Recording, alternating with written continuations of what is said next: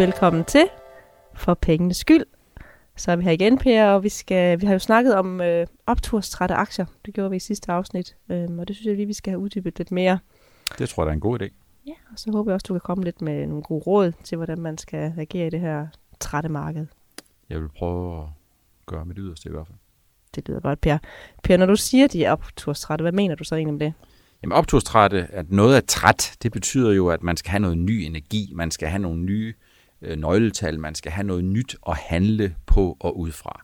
Så hvad er det, der har været alibiet for, at aktien er steget efter, at britterne valgte vejen ud af et fælles Europa? Det har været fortsat faldende renter og ikke så meget andet. Der er nogen, der kigger lidt på, og med rette, at de første nøgletal, vi har fået ud af Storbritannien, har egentlig været øh, fornuftige. Øh, advarer en lille smule om, at øh, de her første nøgletal ikke i fuldt omfang, eller slet ikke øh, tager højde for konsekvenserne af Brexit. Øh, og det skyldes, at hvis vi for eksempel kigger på øh, arbejdsløshed, så arbejdsløshed det er jo en øh, indikator og et nøgletal, som kigger bagud. Øh, det er sådan en lagging indicator, hvor vi først i løbet af de kommende to til tre kvartaler kommer til at se konsekvenserne af Brexit. Og når vi så kigger på sådan noget som detaljtallet, jamen så, øh, jamen så kan vi sige, at det er jo en svækkelse af punden, der falder sammen med øh, sommertravligheden, kan man sige, ferie, øh, sæsonen, der har gjort, at det britiske detaljtal stadigvæk holder sig udmærket. Så jeg tror stadigvæk, der er en, en reel risiko for, at vi kommer til at se en væsentlig svækkelse af de britiske nøgletal, som i øvrigt også den engelske centralbank øh, øh, lægger op til. Og så endnu en gang ligesom sige, at det, som er udfordringen for britterne, jamen det er, hvordan man skal få finansieret sit betalingsbalanceunderskud, som kommer til at stige ganske markant fra de 2015-niveau på 5% til øh, et sted mellem 7-10% i, i øh, 2016. Og det er finansieringen, det er, som kan komme til at volde temmelig store problemer. Men opturstræthed, jamen det er jo, at investorerne har taget udgangspunkt i, når renterne går lavere, så skal man flere aktier, simpelthen fordi jo lavere renterne de er, jo højere eller jo lavere er det forventede fremtidige afkast. Og det er efter min bedste overbevisning, øh, stort set 95% af årsagen til, at aktien de er fortsat op af, det er, at renterne de forbliver lave, og hver eneste gang man går ind og skal se, om Fed nu er på vej til at hæve øh, renterne hurtigere, end man har regnet med, så finder Fed altid en god grund og en undskyldning for ikke at hæve øh, renterne. Så i den her scene, så må man sige, det er ultimativt lave renter, der, øh, øh, der gør, at, at, at investorerne fortsat kommer flere penge over i aktier. Hvis vi prøver at stille en lille smule skarp på øh, de bevægelser, som vi har set på, øh, på markedsniveau, jamen så kan man sige, at hvis man kigger på det tyske DAX-indeks, så for en to-tre måneder siden, der lå det tyske DAX-indeks minus 20% over til dato. Så er DAX-indekset, det kravlede sig op til plus minus 0. Der kunne man sådan set ikke rigtig komme videre, og dagene, hvor, hvor kurserne øh, de falder, Øh, er flere end dagene, hvor kurserne efterfølgende er steget. Så jeg tror, at investorerne er inde i sådan en modus, hvor de siger, vi sælger på styrke.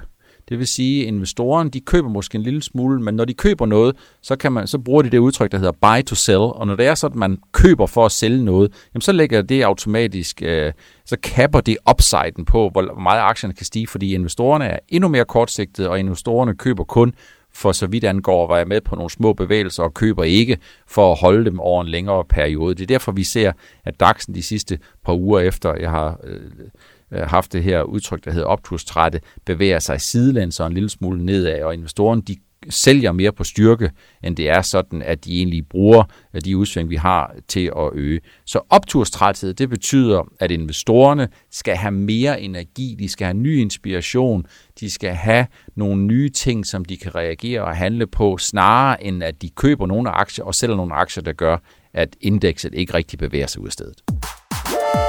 Hvordan skal man så reagere i sådan et marked? Jamen først og fremmest, så skal man være realist med hensyn til et forventet afkast. Og det betyder, hvis jeg skal prøve at sætte lidt, lidt uh, selskaber på, og hvis jeg kan prøve at sætte lidt tendenser på, jamen i sådan en situation, hvor vi ligesom kan, kan se, at markedet bevæger sig mere sidelæns eller bevæger sig lidt mere nedad, så er det ikke tiden til at øge sin risiko dramatisk inden for gruppen af aktier. Og hvad vil det for eksempel sige? Jamen det vil sige, at det ikke er det generelle tilfælde tiden til på markedsniveau og til at mere risiko ombord, for eksempel i biotek. Det betyder ikke, at Silan Pharma ikke kan være fornuftig. Det betyder ikke, at Bavarian Nordic ikke i næste uge kan komme med en god meddelelse, som aktien den kan stige på. Men det betyder, at når markedet bevæger sig sidelands, og investorerne ikke er til sinds at øge deres langsigtede risiko, så kan man, har man ikke noget, nogen berettiget forventning om, at aktier, hvor risikopræmien og folks fornemmelse for høj eller lav risiko, folks fornemmelse for, at den risiko, som er høj, den går ned, så kursen den stiger, der har man ikke nogen berettiget forventning for at se, at de her aktier, de eksploderer. Så man skal ikke blive forbavset over, at aktien bevæger sig sidelæns. Man skal ikke blive forbavset over, at tingene de bevæger sig lidt mere ned end op. Man skal ikke blive forbavset over, hvis det i hovedsagen er fornemmelsen for risiko i den periode, der skal gå, indtil man kommer i mål med et eller andet, der skal styre aktiekursudviklingen, at man ikke får noget positivt afkast på sine aktier. Og for eksempel kan man sige, at når der kom den her annoncering fra Silan Pharma om, at de bliver lidt forsinket med hensyn til lanceringen af fælles produkt sammen med Sanofi, jamen så er det et rigtig godt udgangspunkt i, at det betyder ikke nødvendigvis noget for topsalgsestimaterne. Det betyder ikke nødvendigvis noget for, hvor mange penge man kommer til at tjene, men det rører ved folks fornemmelse for risiko og risikopræmien. Det er et helt konkret eksempel på, øh, hvordan man skal agere i markedet. Så du mener, at man, at man stadig skal være lang i aktier? Jeg mener ikke rigtigt, at der er noget alternativ til aktier. Og det er jo, fordi renterne er uforandret lave, og øh, øh, det er jo ikke til at vide, om renterne de kan gå lavere. Men hvis ikke renterne de går lavere, så kan man sige, at afkastet er en rentefordring herfra, for så vidt angår det en statsobligation og ikke en virksomhedsobligation, hvor du både har en renterisiko og en kreditrisiko, jamen så kan man sige afkast på en statsobligation, når du har en 10-årig dansk rente, som er tæt på 0, du har en tysk rente, som er tæt på 0, når du har Italien, som i den korte ende lige har udstedt noget statsgæld til negative renter, når du har en amerikansk rente, som er 1,58 i det 10-årige øh, øh, segment, selvom renten, eller selvom den nominelle vækst i økonomien, det vil sige væksten målt i faste priser, tillagt den inflation, der er, ligger på mere end det dobbelte, jamen så er det forventede afkast i renteprodukter, det er moderat, nul eller negativt. Så i den henseende, så kan man sige, langsigtet, er vi så stadigvæk i en situation, hvor det bedst betaler sig at være i aktier, hvis man kigger rigtig langsigtet. Og det er det. Det er stadigvæk sådan.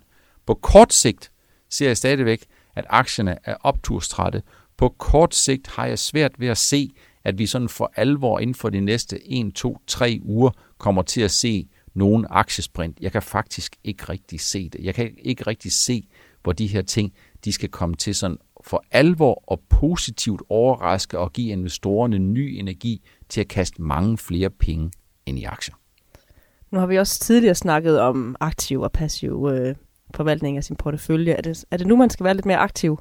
Ja, ja, det er det faktisk. Det er jo nu, man skal være lidt mere aktiv øh, og skifte lidt ud og skifte lidt ind, måske øh, med, en, med en kortere tidshorisont. I, i, den, I den forstand, at hvis markedet det mere bølger frem og tilbage, hvis markedet mere går sidelands, jamen så er det jo sådan, at man jo skal sørge for at skifte øh, lidt ud af dem, som man har øh, de laveste forventninger til, og man skal skifte lidt mere ind af dem, man har bedre forventninger til. Noget af det, som man kan sige, der har givet en øh, effekt over de sidste 1 til to måneder, det har faktisk været de danske bankregnskaber. De danske bankregnskaber har, er, er kommet ind nogenlunde som forventet. Øh, en lille smule bedre måske, men ikke noget dramatisk. Men når de danske bankregnskaber øh, har gjort, at kurserne i det generelle tilfælde er steget mere, end de er faldet, men så er det jo fordi regnskaberne kommer ind som forventet, måske med en pil op af prisfastsættelsen, den er måske lidt moderat, og ikke mindst, der er nogen, der positionerer sig til, hvad øh, hvad øh, eventuelt øh, en mere aktiv ageren fra den amerikanske centralbank kan betyde, kan betyde. Og hvis det er sådan, at du spørger om én ting, der er positivt for bankaktierne, så vil det være moderate rentestigninger. For moderate rentestigninger, de har den positive konsekvens, at renterne går op, så går rentemarginalen op. Hvis renterne går moderat op, så går rentemarginalen op, uden at det på nogen som helst måde påvirker tab og hensættelser. Uden for landbrug, der er tab og hensættelser for de danske pengeinstitutter. Hvis du lige tager øh, de mindre øh, væk, så er det 0 eller negativt, så er der tale om tilbageførsel. Så vi ikke havde landbrugsudfordringer, så vil bankerne ikke tage nogen penge overhovedet.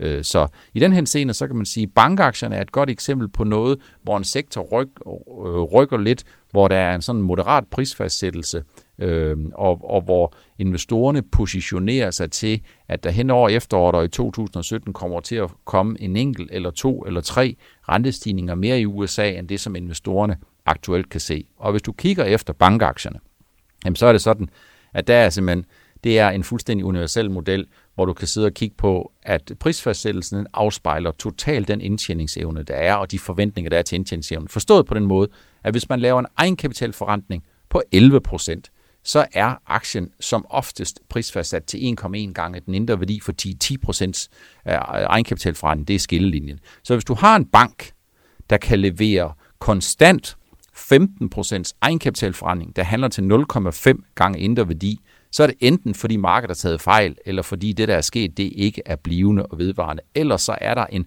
stort set 45 graders linje mellem de større pengeinstitutter og, pris, og profitabiliteten og prisfastsættelsen. Og det, der er vigtigt at holde sig for øje, det er egenkapitalforretning holdt op imod kursen i forhold til den indre værdi.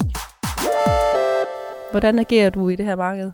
Jamen, jeg agerer i overensstemmelse med det, jeg tror på, og det, som jeg jo forsøger at kommunikere, og det er at øh, have lidt flere penge stående på sidelinjen end normalt, det vil sige have lidt i kontanter. Jeg er ikke i obligationer, jeg er ikke en obligationsmand, og jeg investerer selvfølgelig ikke i nogle obligationer, hvor det forventede 10-årige afkast på en obligation er 0, og hvor jeg sidder og venter på, at der kommer Ragnarok. For hvis der kommer Ragnarok, jamen så går renterne, de går selvfølgelig lavere, men jeg sidder ikke og venter på Ragnarok. Så det betyder rent konkret, at jeg sælger lidt aktier, og så har jeg lidt penge stående på sidelinjen, som jeg kan komme i markedet, hvis det er sådan, at den her sidelandsbevægelse gør det muligt at sælge nogle aktier og købe nogle aktier, eller at gøre sig klar til, at der kan komme noget lidt mere, et lidt større nedtryk øh, på markedet, end det vi har set. Når du siger kontant, er det så 20 procent, eller er det 70 procent? Ah, det er nok sådan for nærværende noget, der ligner hver tiende krone, der, der står kontant øh, i den her scene. Og fortsætter markedsopturen, uden at man tager notits af, at markedet er opturstræt, og der er nogle stemningsindikatorer, som man skal være lidt nervøs for, jamen så er det klart, at så vil jeg, så vil jeg bare øge min kontantandel fra 10 til 20 eller op til 25 procent noget af den stil. Det betyder jo ikke, at jeg sidder og venter på Godot, sidder og venter på, at der skal komme en større nedtur. Jeg tror ikke, der kommer en større nedtur. Men jeg tror, at investorerne tager udgangspunkt i, at Brexit, det var bare en parentes. At, øh, at øh, der ikke kommer nogen udfordringer overhovedet for aktiemarkedet. Tendensen og langsigtet trend viser, at vi får sådan en større eller mindre korrektion sådan hver 8. 10. måned. Øh, og det betyder ikke, at jeg sidder og spejder efter, at vi skal have den der øh, nu her korrektion igen 8 måneder efter, at vi startede året med den ringeste begyndelse på et aktieår i, jeg ved ikke hvor mange år. Så det er ikke det, jeg gør. Jeg sidder heller ikke og kigger et horoskop. Jeg sidder heller ikke og kontakter og overvejer at kontakte en nomolog, hverken for at få nyt navn eller for at finde ud af, hvad der står i stjernetegnene omkring øh, aktierne. Men det er altså bare sådan, at jeg sidder og forsøger at følge en lille smule med i kombinationen af nøgletal, prisfastsættelse og de stemningsbaserede indikatorer. Og de siger altså, øh, efter min øh, overbevisning, at man skal være en lille smule varsom med at have alt for mange kortsigtede penge i markedet, og det er det, jeg agerer efter. Når du nu siger, at, ja, at aktierne er op, opturstrætte, og vi ser en sidelæns bevægelse, måske også lidt nedad, altså kunne det ikke give mening at være lidt mere kontant? Det kunne det sagtens. Det kommer an på, hvor aktionsorienteret man er, når man øh, køber og sælger aktier. Man kan sige, jo kortere en investeringshorisont du har, jamen jo mere giver det jo mening, hvis det er sådan, at du øh, kan spejde efter, at der kommer en øh, nedtur, eller jo mere giver det jo mening, at de her øh, korrektioner, du forsøger at ramme dem. Erfaringen viser dog desværre også, at vores evne til for alvor at ramme, hvornår korrektionen de kommer, vores evne til at finde ud af, hvornår investorerne får lyst til at købe flere eller færre aktier, jamen der har vi ikke nogen specielt god træfsikkerhed. Med mindre de her stemningsbaserede indikatorer, de bliver presset helt ned i bund, eller de bliver presset helt op i hjørnet. Hvis du for eksempel sidder og kigger på sådan noget som VIX-indekset, jamen så VIX-indekset, det er jo sådan kortsigtet øh, en, en, en god stemningsmåler. VIX-indekset er relativt lavt. VIX-indekset ligger sådan langsigtet på noget, der ligner et sted mellem 16 og 20. VIX-indekset ligger aktuelt cirka 20% under, eller 25% under det langsigtede gennemsnit. Men det er også sådan, at VIX-indekset kan også Øh, meget øh, i lange perioder ligge relativt lavt, uden at det nødvendigvis udløser noget som helst. Og VIX-indekset måler jo den underliggende pris for at forsikre dig mod nogle givende ting, meget ofte mod kursfald øh, i markedet. Og når vi har haft en lang optur, øh, og sådan en lidt sidelæns bevægelse, så er det ikke sikkert, at VIX i den her scene øh, siger noget, noget særligt. VIX er en indikator, som jeg bruger kontrært, altså omvendt. En meget lav VIX er et faresignal, og et meget højt VIX er et styrketegn. Et meget højt VIX er et styrketegn, fordi prisen for at forsikre dig, den stiger altid dramatisk, når det er sådan, aktierne de er faldet. Det er fuldstændig det samme, som hvis du har haft indbrud på din vej, øh, så, øh, og der er fire huse, øh, hvor de har haft indbrud, jamen, så stiger fornemmelsen for, at der nu også snart kommer indbrud hos dig. Det er jo sådan set ikke så mærkeligt. Øh, og, og det gode ved det, det er, at forsikringsselskaber, de når sandsynligvis ikke at hæve præmierne, før at du for alvor har øget din forsikring. På aktiemarkedet, der er det sådan, at når viksen er steget dramatisk, altså når prisen for at forsikre sig fremtiden mod kursfald er steget dramatisk, så er det meget ofte sådan, at fuglen er fløjet, og aktiekorrektionen, den har været der. Men hvad skal der til, før at markedet vågner?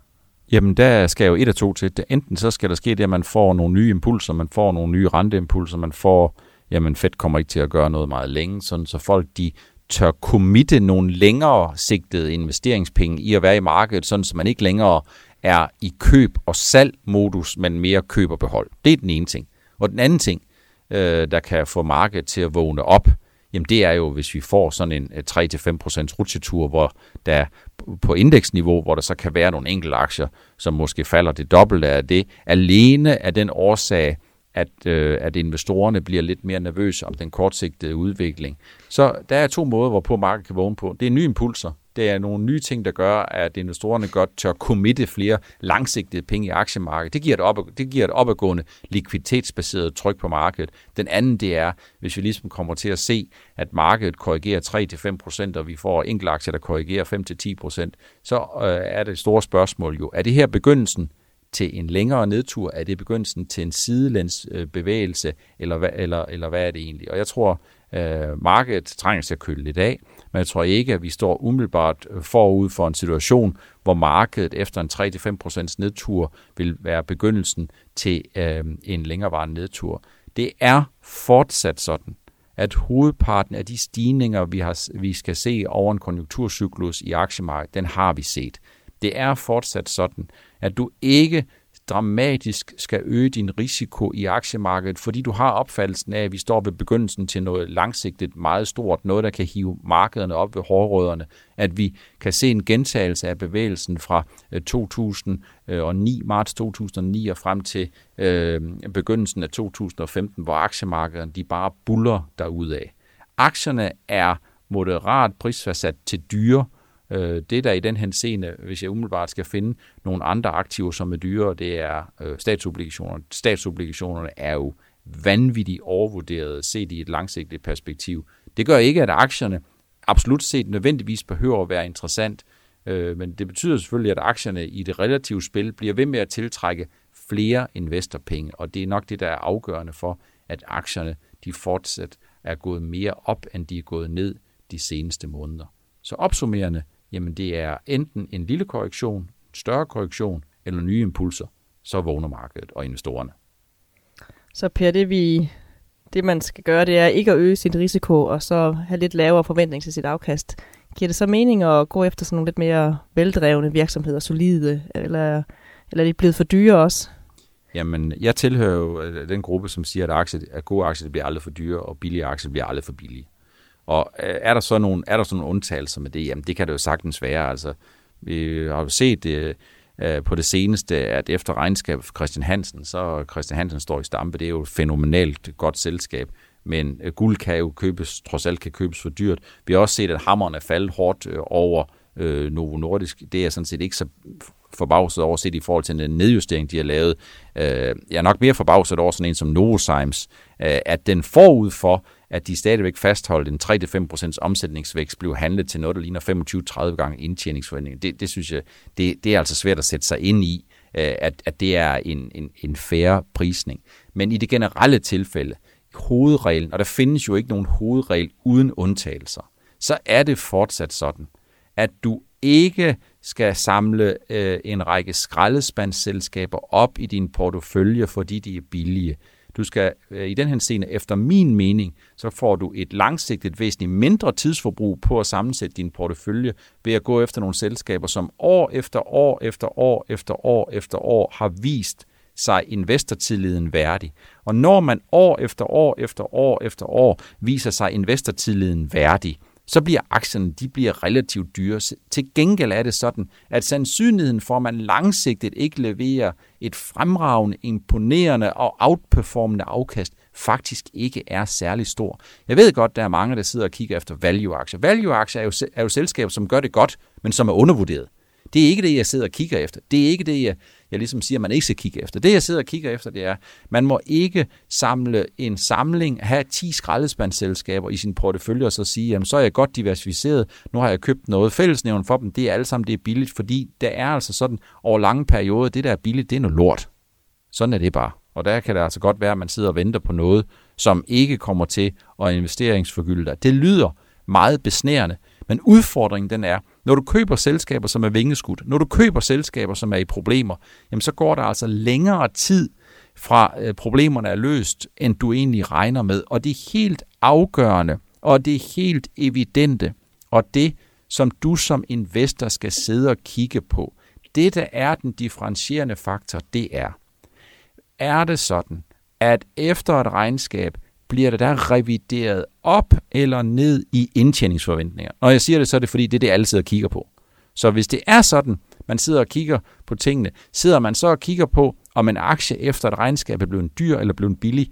Nej, det gør man ikke. Man sidder og kigger på, om der sker en positiv revision af indtjeningsforventningerne, det vil sige, at analytikerne de hæver deres forventninger til indtjening, eller sker der en negativ revision? Hvis der sker en negativ revision, altså indtjeningsmomentum går ud af et selskab, så skal du forvente, at kommer nedjusteringer, at kursmålene bliver beskåret, og investorerne de sælger ud.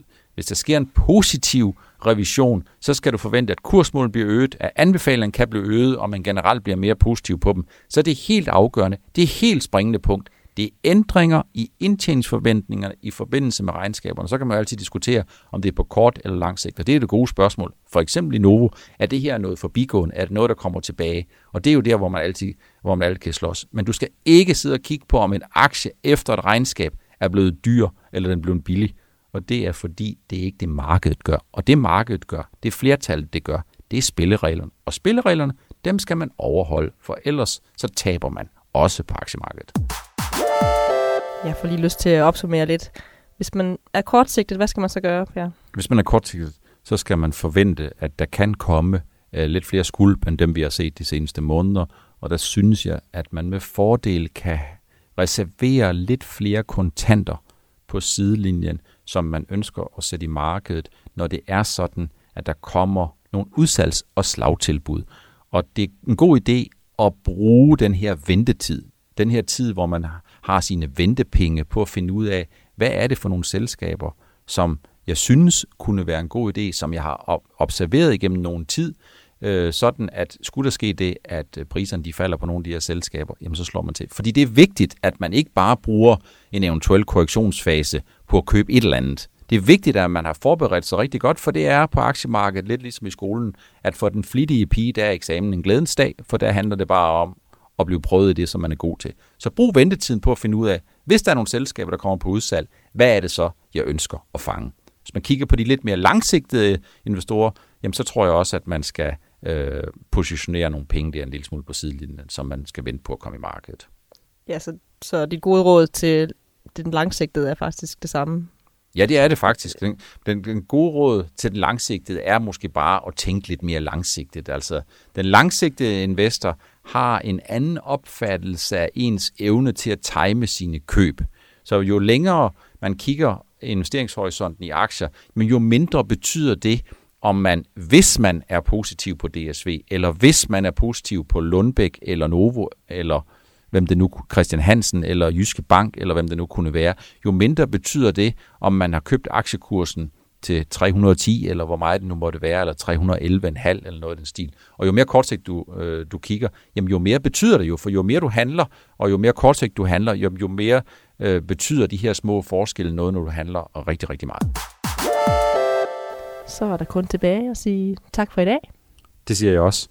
Og så minder om, at vi har forsøgt i dag at tegne et billede af, øh, hvad jeg i hvert fald har opfattelsen af, hvad det vil sige, at et aktiemarked er opturstræt, altså man savner nogle ny inspiration til, at markedet enten kan komme videre, eller der skal ske en korrektion, som jeg synes meget vel kunne være med til at rense luften kortsigtet en lille smule.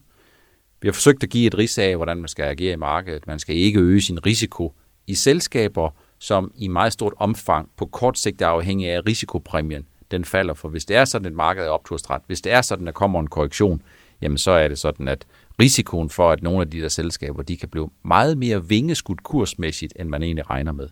Så var vi lidt inde på, hvordan jeg selv har ageret. Jeg har selv øget min kontantandel en lille smule, sådan så cirka hver tiende aktiekrone står øh, kontant. Og hvad skal der egentlig til, for at markedet det vågner igen? Hvad skal der til, for at vi kommer ud af den her dvale? Hvad skal der til, for at vi kommer ud af den her let sidelæns markedsbevægelse? Der skal et af to til. Enten ja, så skal man i en situation, hvor markedet får nogle nye vitaminer, når man får noget nyt at handle på, man får nogle nye indikationer, eller også så skal der ske det, at man får renset luften, og kurserne falder 3-5%, så giver det noget nyt at handle på. Men på kort sigt, der opfatter jeg, at øh, investorerne med fordel sådan kan have lidt flere penge end normalt stående på sidelinjen, for risikoen for, at vi får en situation, hvor september måned viser sig lidt fra sin almindelige, gennemsnitlige og grimmeste side, den er absolut til stede. Penge, penge.